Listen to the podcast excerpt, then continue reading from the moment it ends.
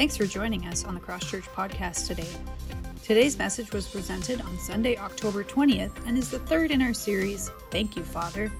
Pastor Allen shares Paul's last minute advice in 1 Thessalonians. Thanks for listening. We're on the third week of Thanksgiving. You've heard me say it before Thanksgiving is my favorite time of the year. And the reason is, is because the focus tends to be, well, maybe 90% tends to be on God. 10% is on the turkey. And I don't mean dad, I mean God. We need to understand our call to worship Him. We say, Thank you, Father. Why do we say that? We say it because God wants us to understand that we have a relationship with Him. For so many people who don't know Christ, for so many people who are not from a Judeo Christian background, they see God as some sort of impersonal force in the universe. We see, they see God as somebody who, if they cross their fingers, if they have the right talismans, if they have the, the right formulas and if they have the right spell, that maybe they can manipulate God to give them what they want. Christians are supposed to be different. Christians are supposed to understand that we have a relationship of, with God, that God has revealed himself to us through Jesus Christ as our Father. And for this reason, Jesus tells us to pray, Our Father in heaven, hallowed be thy name. The emphasis, the focus is on the Father. I'm going to tell you, when I became a father, I gained a whole new understanding for who God is. I, I, I really understood the love of God because as I held Jesse, our firstborn, in my arms, I looked at him and I thought, I would die for this kid. I would do anything for him. I love my son that much. Now, the Bible says if we earthly fathers know how to give good gifts to our children, how much more will our heavenly Father give good gifts to us? And so, this is why for four weeks we're focusing on giving thanks to God.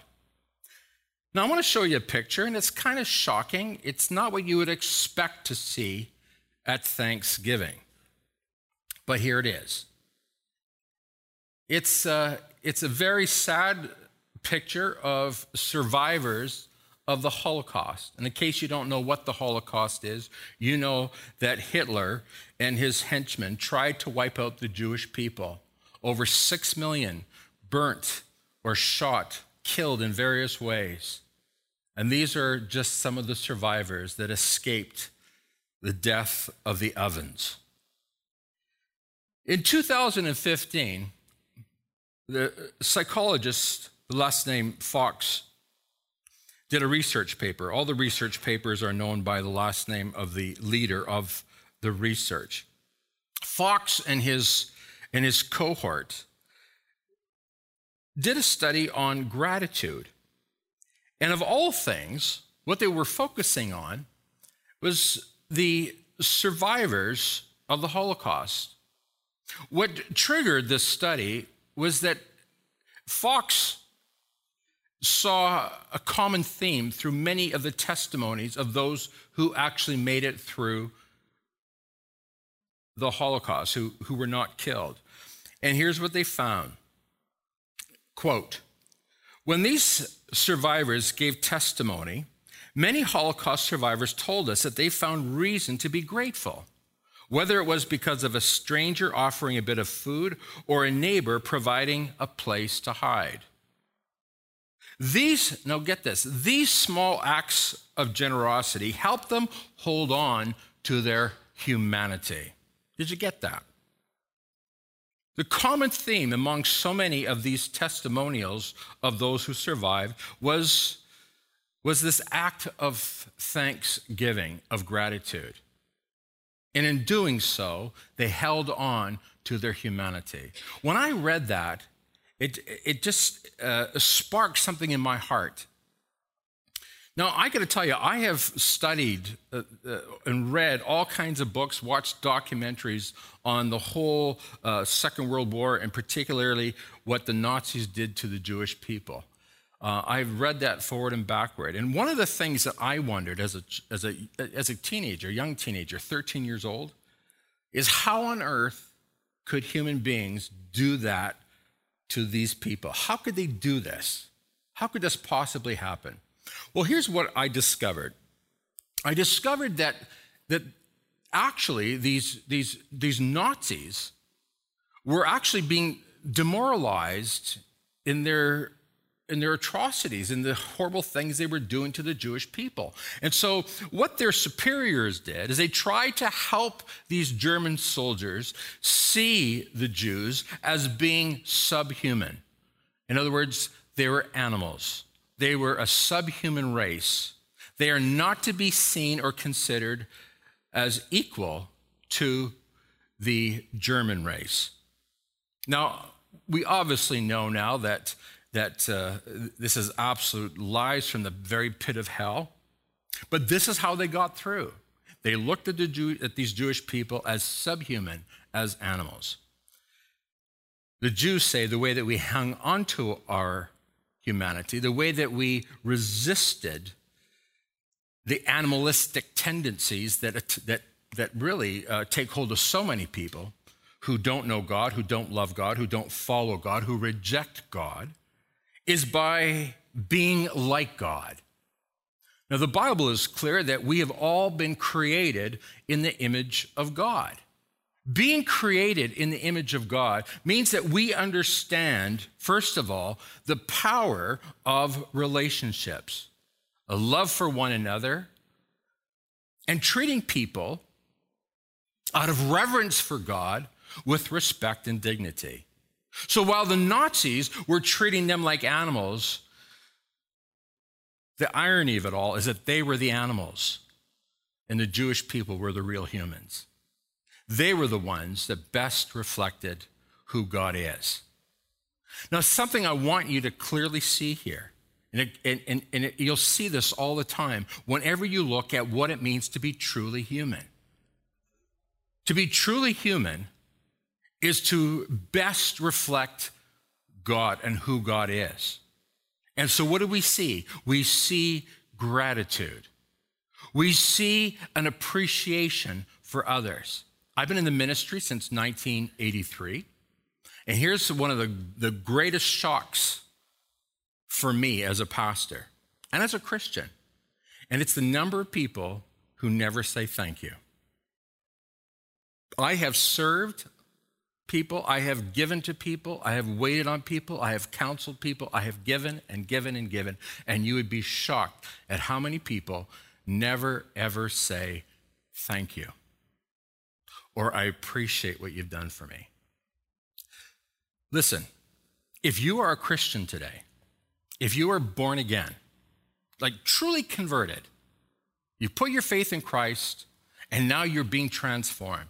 Here's what you need to understand that those who are truly converted are people who know how to give thanks, because this is the very heart of God.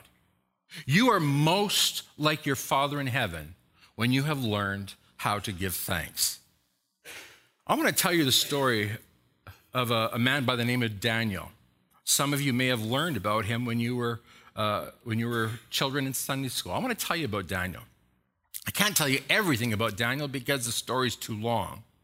But I want to tell you about one incident in his life.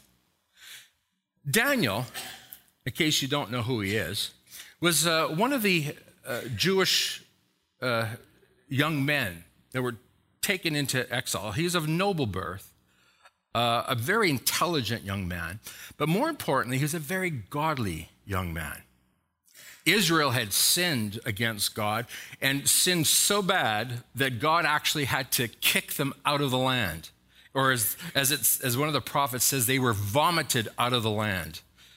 That land that they were given, that, that promised land, which we call Israel, was given to them by God so that they would be a holy nation amongst very unholy nations. You remember me mentioning just before we, uh, before we prayed that, that when Israel came to Canaan, God told them to, you have to wipe out the people. These are people that kill babies. The sexual immorality and the, the offering of infants to Moloch, the, uh, the, the god of the underworld, uh, means that these people need to be destroyed. Now, listen to this Israel became like the wicked nations around them, and God said, That's it, you're out. And so all of Israel is sent into, into exile in, into Babylon. Nebuchadnezzar was the king at that time, and he saw great potential in Daniel. So Daniel was promoted and in, promoted into a high position. And we see that Daniel is incredibly successful. In fact, we see that he is loyal and has incredible ability serving not just Nebuchadnezzar, but all of the emperors uh, of Babylon. So he's, he's serving uh, Nebuchadnezzar, Belshazzar, uh, Darius, Cyrus. He's faithful, he's loyal to them all. Now, there's some men that were very jealous of Daniel. They didn't like the fact that he kept getting promotions.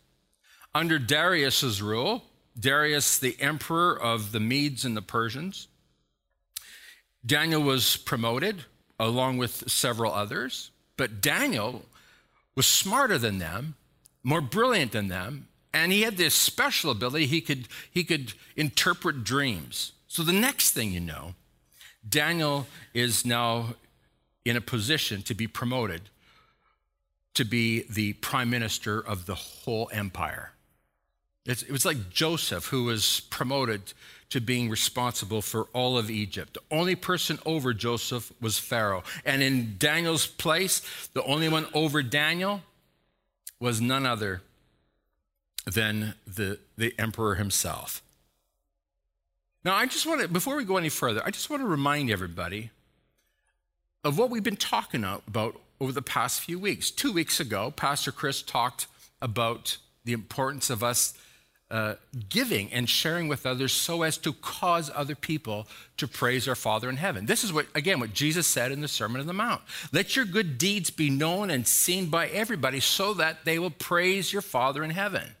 And Paul talks about that in Corinthians, doesn't he? When he talks about how your gifts uh, are, when they're given to those who are poor and in need, they, people are so grateful that it causes people to praise their Father in heaven. This is, this is part of, of, of, of why we ask you to give, because it creates what we call uh, maybe a domino effect. Because you're praising God, you're giving your gifts because you're thankful to God for what He's done for you. And then as you give those gifts, it blesses somebody else and it causes those people to praise your Father in heaven. And so you see it going on and on. Last week, we said this. We said that it is, it is critical that we acknowledge God's faithfulness, God's goodness to us, and that we obey Him.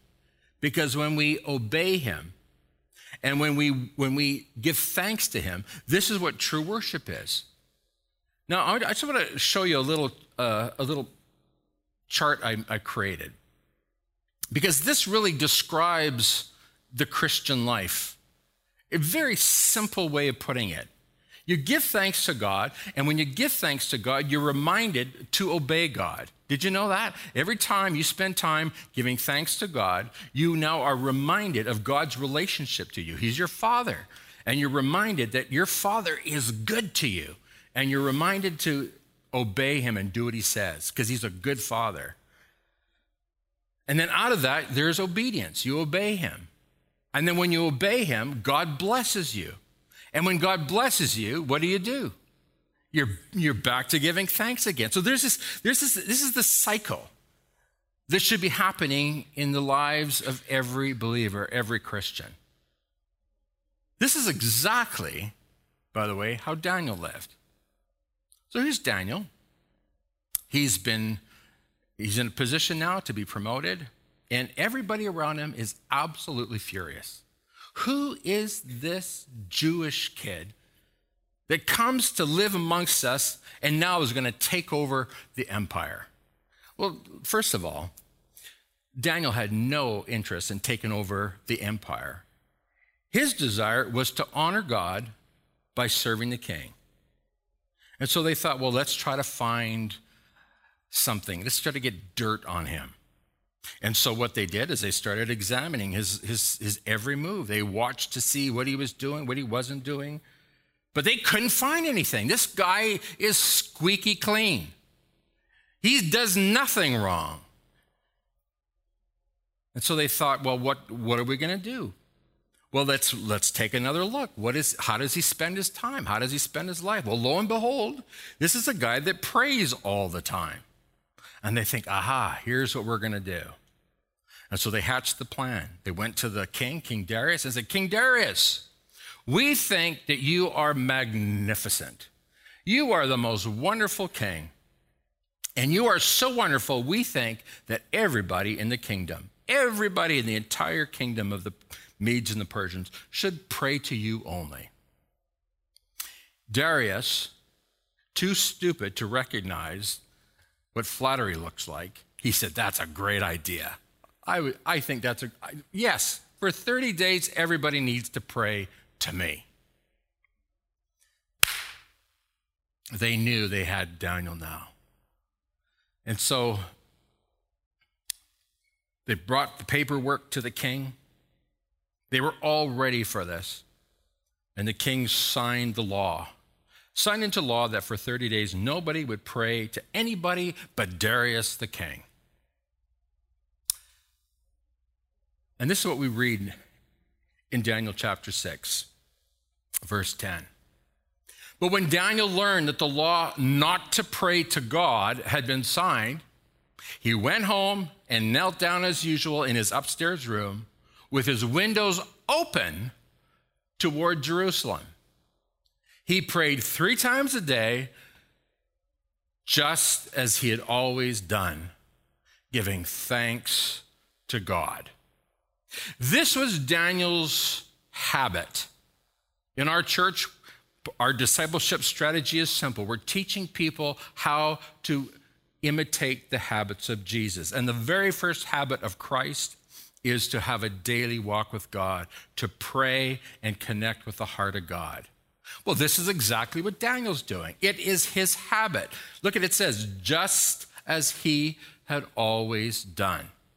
Nothing is going to interfere with his good habits. He's going to walk with God, he's going to pray three times a day, giving thanks to his God. By the way, it is Jewish custom that everybody pray three times a day. And every Jewish person knows what that is about. We'll talk more about that in just a moment. But he prays three times a day, as his habit, giving thanks to God. Wow. Daniel's enemies, they were jubilant. They could hardly believe their good luck. They now had Daniel right where they wanted him. Oh, and by the way, that law that had been signed, it said anybody who breaks that law shall be thrown into a den of very hungry lions. Now, this is really interesting. Daniel knows what's at stake, he knows that he's in danger, and yet he absolutely refuses to change his habits. And before I go any further, I'd like the Holy Spirit to speak to your heart, and I'd like you to open your heart to what the Spirit of God is saying to you right now. Because you may, at this very moment, be facing some very difficult times, like Daniel, where you're tempted. You're tempted to abandon your faith, abandon godly and righteous principles so that you can get what you think you want. More important to Daniel than ruling the whole emperor, empire is making sure that his walk with God is what it needs to be. Can I ask you the question this morning? Is this important to you? Is this the most important thing in your life?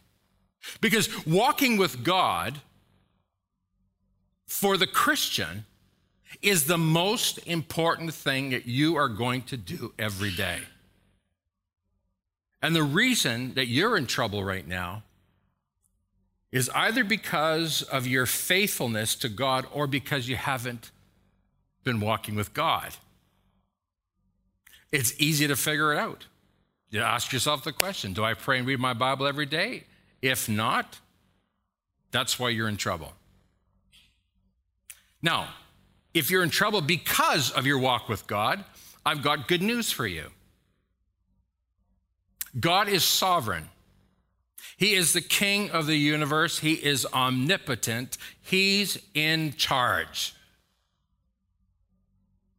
The king is not in charge. Your enemies are not in charge. The bankers are not in charge. Your boss is not in charge. Your enemies have no power over you. You belong to God. Now, this is critical to understand this. Daniel, if you go back in Daniel chapter 3, he saw his friends, Shadrach, Meshach, and Abednego. They were thrown into a fiery furnace for the same reason that Daniel now is going to be in trouble. Because they refused to give up on their God. They refuse to turn their back on their God. They refuse to compromise. No, they will not bow down to anyone but the King of Kings and the Lord of Lords. How are you living your life? What's important to you? Well, Daniel, throw me in a furnace, cut my head off, throw me to lion's den. I'm not compromising when it comes to my walk with God. Understand this morning how critical it is that you get this. If you are indeed a Christian, somebody who is truly converted, then you understand what I'm saying. I'm saying you need to maintain your relationship with God because if you don't, you are in danger of apostasy, of falling away. You are in danger of forgetting your God. And here's the thing you're not going to just forget your God, you will start worshiping another God. Whether it's the God money, whether it's the God pleasure or sex. And by the way, if you look at, do a study of all the gods of the ancient world, money, sex, all this sort of thing, fame, fortune, you need to maintain this relationship with God. And I'm going to tell you what it looks like in just a moment. But first, let us complete this look at Daniel. It says here, so they went, this is his enemies, they went straight to the king and reminded him about his law. Hey, did you not sign a law that for the next 30 days, any person who prays to anyone, divine or human, except to you, your majesty, will be thrown into the den of lions? Yes, the king replied. That decision stands. It is an official law of the Medes and the Persians that cannot be revoked. Folks, when the law was established, not even the emperor, not even the king could revoke that law. It was, it was a done deal. Now, the king, finally recognized what was going on. He realized that he'd been played. And he is very upset. The Bible says that the king said to Daniel, May your God, whom you serve so faithfully, rescue you. Darius understands that Daniel is a great man, but he understands something else that the God of Daniel is greater. And now Darius is putting his faith in God. He's saying, May your God help you, Daniel. And that's exactly what happened then. Daniel was thrown into the lion's den. Now you can imagine what a terrible sleep that Darius would have had that night. And in fact, I'm doubtful that he would have slept at all. Because in verse 19 of Daniel chapter 6, it says, Very early the next morning, the king got up and hurried out to the lion's den. Darius wanted to know what happened to his best man, the best man in the whole empire. What happened to him? In verse 20, when he got there, he called out in anguish. Do you hear that? In anguish. It wasn't just idle curiosity. This has gripped his heart. He was deeply grieved and saddened by all this. And he recognized that it was totally out of his control. And he cried out, Daniel, servant of the living God, was your God, whom you served so faithfully, able to rescue you from the lions?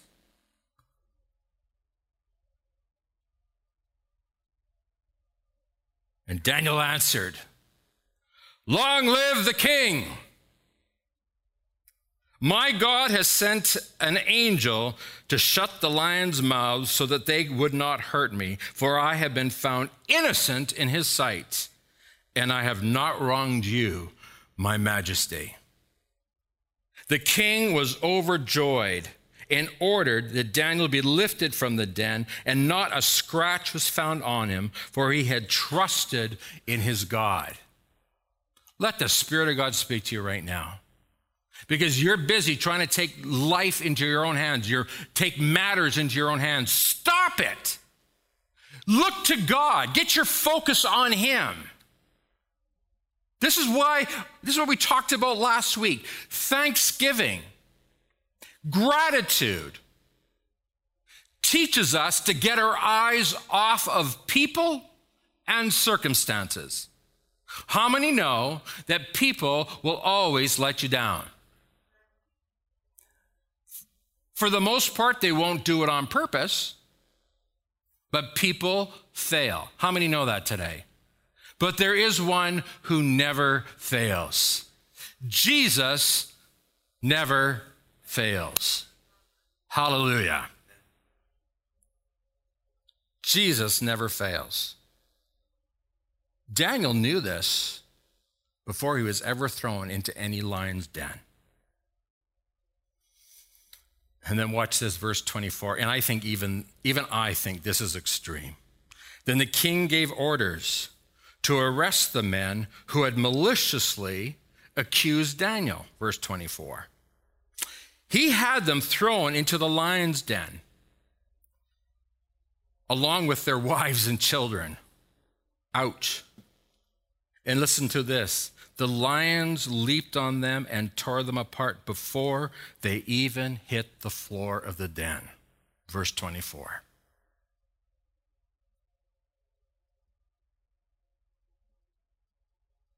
Whatever you're going through right now, the Spirit of God wants you to know this today.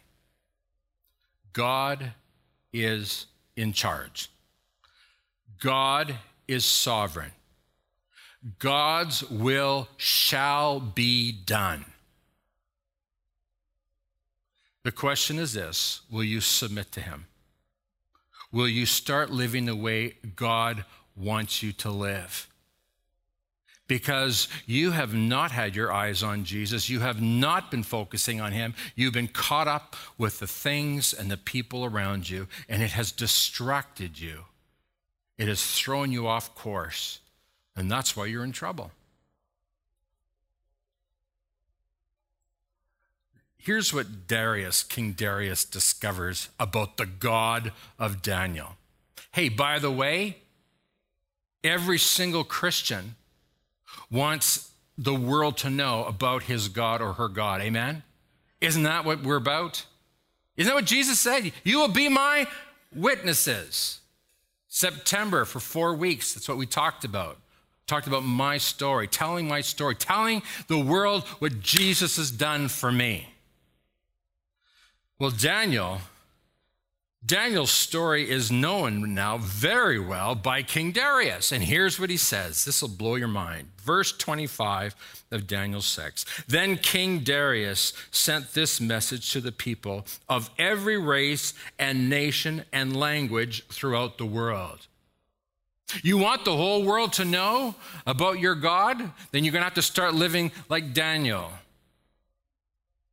And King Darius said this to all the people of every race and nation and language throughout the world.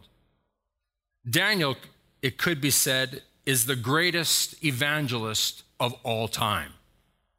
Not even Billy Graham could do what, what Daniel did. And here's what King Darius says this, this is just mind boggling. He says, Peace and prosperity to you. I decree, this is his law, I decree that everyone throughout my kingdom should tremble with fear before the God of Daniel. Wow! Who is this God? Well, this is Daniel's God. Can you imagine? God is known by his relationship to Daniel. How does God reveal himself to the world? He reveals himself through people who have put their faith in him. Will people say, hey, I like to know Alan's God? Can you imagine that God is known by that name? Alan's God. Shelley's God, Daniel's God. Wow. Darius says, For he is the living God, he will endure forever. His kingdom will never be destroyed, and his rule will never end. He rescues and saves his people. Darius saw it with his own eyes. He performs miraculous signs and wonders in the heavens and on earth. He has rescued Daniel from the power of the lions. So Daniel prospered during the reign of Darius and the reign of Cyrus the Persian. Hey, look at this, folks. Emperors come and go, but the man of God lives forever. Hallelujah.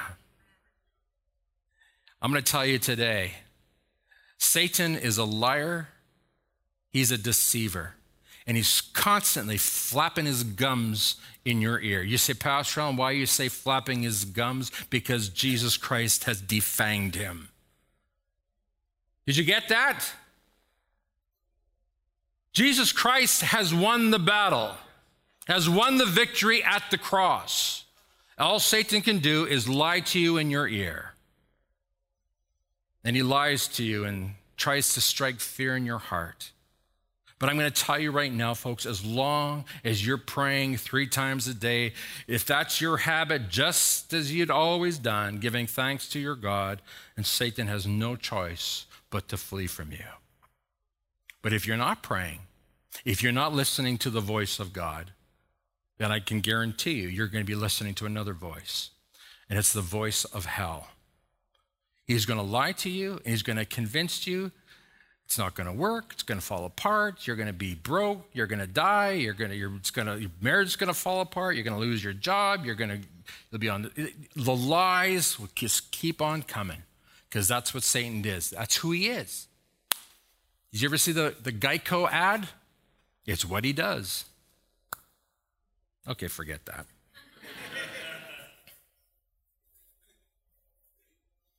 Satan is a liar. That's what he does all day long, just lying and lying and accusing you and accusing you and telling you you're going to lose, you're going to die, it's not going to work. God can't love you. How could God forgive you? your, your sin is too big this time. It's over. You may as well quit, pack it in. It's over. Don't do it anymore. But I'm going to tell you if you're praying every day and you're staying connected to the heart of God, then I'm going to tell you in Jesus' name, you are more than a conqueror. Hey, you know what?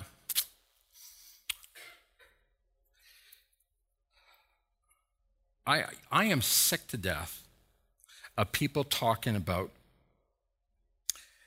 uh, not being legalistic. You've heard that. When we first rolled out the seven habits, here's what some of our some of our critics said, who by the way are not with us anymore. I'm not saying they're dead, they're just not with us anymore. well, these, these, are, these, are, these are rules and this is legalism and we, I'm not under the law, I'm under grace. Have you heard that, that garbage? I'm going to tell you right now, folks. Jesus Christ has called us to be his disciples. Has anybody ever heard of the word disciple? Has anybody ever heard of the word discipline? They have a common root learner, student. As, as a Christian, you are called to be disciplined, to have habits, certain behaviors. As I'm trying to teach you how to follow Jesus, as I'm teaching you these habits, these behaviors, one of the habits is this one pray three times a day as a habit, just as he had always done. Look, I'm not putting you under law. You're under grace if you put your faith in Christ, but you still have to have a structure. I'm a father, I've got three kids. Talk about grace at our house. There's so much grace that my kids never want to leave. They know there's love in the house. They know that they're loved, and they, we have an excellent relationship. We talk, we fellowship. Uh, we, literally, we're talking to our kids every day. But there's structure, there's rules. Why? Because I want them to have a great life. I want them to be a success in life. And so it is with your relationship with God. There has to be structure. You can't be loosey goosey. Don't give me that garbage. I'm under grace. Because those who are under grace understand better than anyone how important it is to follow in the steps of Jesus Christ. Someone say, Amen. This is what we're talking about. And so the Apostle Paul, I think just maybe he had Daniel in mind when he shared this with the Christians in Thessaloniki. What does he say? He says, and this is the grateful lifestyle always be joyful. Always be joyful. Now, not, not once in a while, always. You say, Pastor, that's not possible. No, it's not possible unless you're converted unless you put your faith in Christ. This is why Paul says to the Philippians, rejoice, Philippians 4 4, rejoice in the Lord always. And again, I'm going to say it, just to make sure that you get this. Again, I'm going to say it, rejoice. This is what we do. Listen, if you don't have a smile on your face, if you're not joyful, then there's something wrong. It's, it's the joy test. If you're not joyful, then, then you need to run to God and say, God, something's not right here. I'm not happy. I'm not joyful. And wait in God's presence. And I'm gonna I guarantee you the Holy Spirit's gonna show it to you like that. You instantly will know. And I can tell you that the reason that we're not joyful so often is because we're not walking in obedience. So we need to be joyful, always joyful. It's not it's not optional. How many know that this isn't just good advice? Everybody knows that?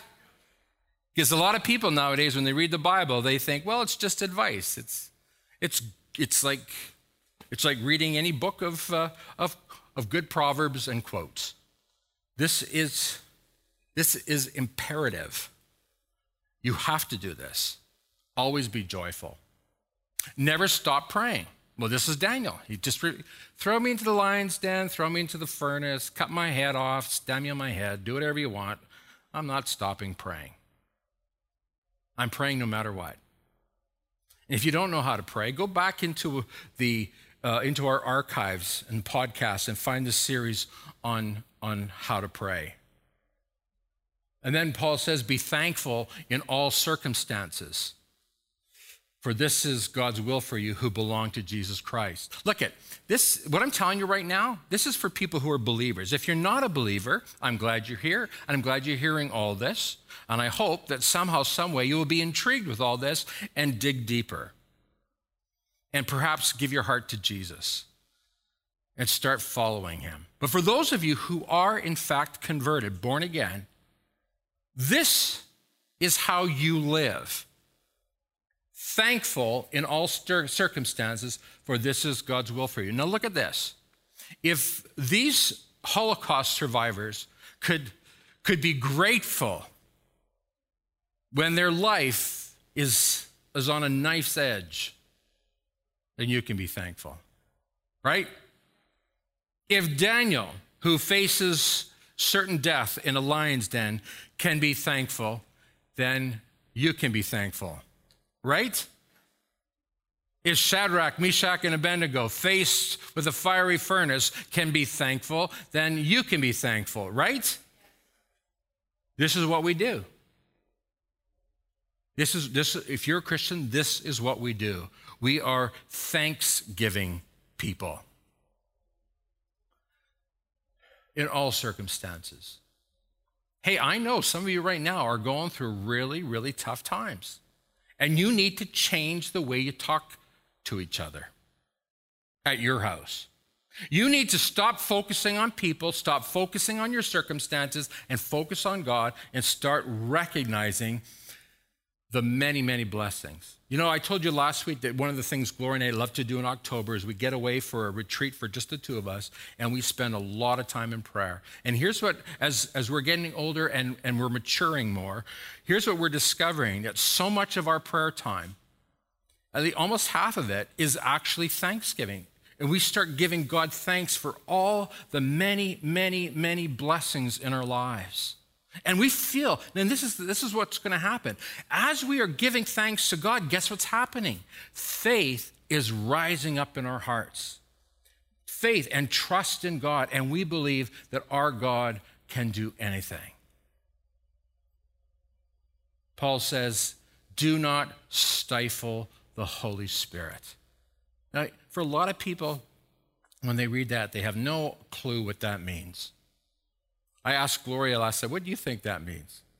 And she answered it right away. She said, Well, that, that speaks of being obedient to God. right on, dear. That's exactly right. Some people think when you read that, well, it means, you know, don't, don't prohibit speaking in tongues. I don't speak in tongues all you want. I don't care. Be joyful, be full of the life and whatever. But here's what you need to understand about not stifling the Holy Spirit it means that you obey Him. Because the work of the Holy Spirit in your life is to lead you into all holiness, to, to lead you to do God's will, to lead you in the very footsteps of Jesus. Every, look at every time you say no to God, you're stifling the Holy Spirit. Every time you refuse to, to obey Jesus, you're saying, no. Now, as a father with three kids, and they said no only a few times in their little lives, I can tell you it was 100% not acceptable at my house. And I can tell you, between Gloria and I, we won, W O N, we won every single battle. Do not stifle the Holy Spirit. Do not say no to God. Rather, say yes to God. And what does God want you to do? Well, here it is. This is, the, this is God's will for you. Be thankful, express gratitude, be joyful, pray, when you stifle the Holy Spirit, you refuse to give thanks to God. And you make a decision to say, God, I'm going to do whatever I want. And let me remind you something in closing. Jesus Christ lived a life of gratitude. What he's, he's constantly giving thanks to God. He broke the bread and he gave thanks to God. This is, in fact, what the Apostle Paul reminds the Corinthian Christians. He says, On the night when, when Jesus was betrayed, the Lord Jesus took some bread and gave thanks to God for it. If Jesus, just hours before going to the cross, could offer thanks to God, then every one of us here can do that. Because none of us is facing a cross. You and I are called to be like Jesus. It was his habit to give thanks to God, as it was Daniel's habit to pray and give thanks to God. Would you stand with me, please? Next Sunday is going to be very, a very special Sunday because next Sunday we are actually going to give thanks to God in communion. Now, some of you are from a background where you call communion, the taking of the Lord's cup and the bread, you call it the Eucharist. Eucharist is a, comes from the Greek word eucharisto, which means thank you. Next week, we're going to express thank you to God by taking the cup and the bread. Please, please be here for that. It'll be a very special service of meeting with the Lord. Amen? Father, as we as we go from here worshiping you and living this grateful lifestyle, refusing to whine, refusing to complain, refusing to grumble, refusing to be miserable, but instead choosing to be joyful, choosing, God, to pray, choosing to be thankful in all circumstances, choosing to surrender to the Holy Spirit and not stifle the Holy Spirit. God, we pray that we would know incredible joy and thanksgiving. That in giving thanks to you, Lord, we would find ourselves obeying you and then enjoying your blessing. May that cycle continue in the hearts of each one here today. Because, God, you have shown us how to live this holy life, and we thank you for it. In Jesus' name. And everyone said it with me? Hey, tell the person beside you, go vote.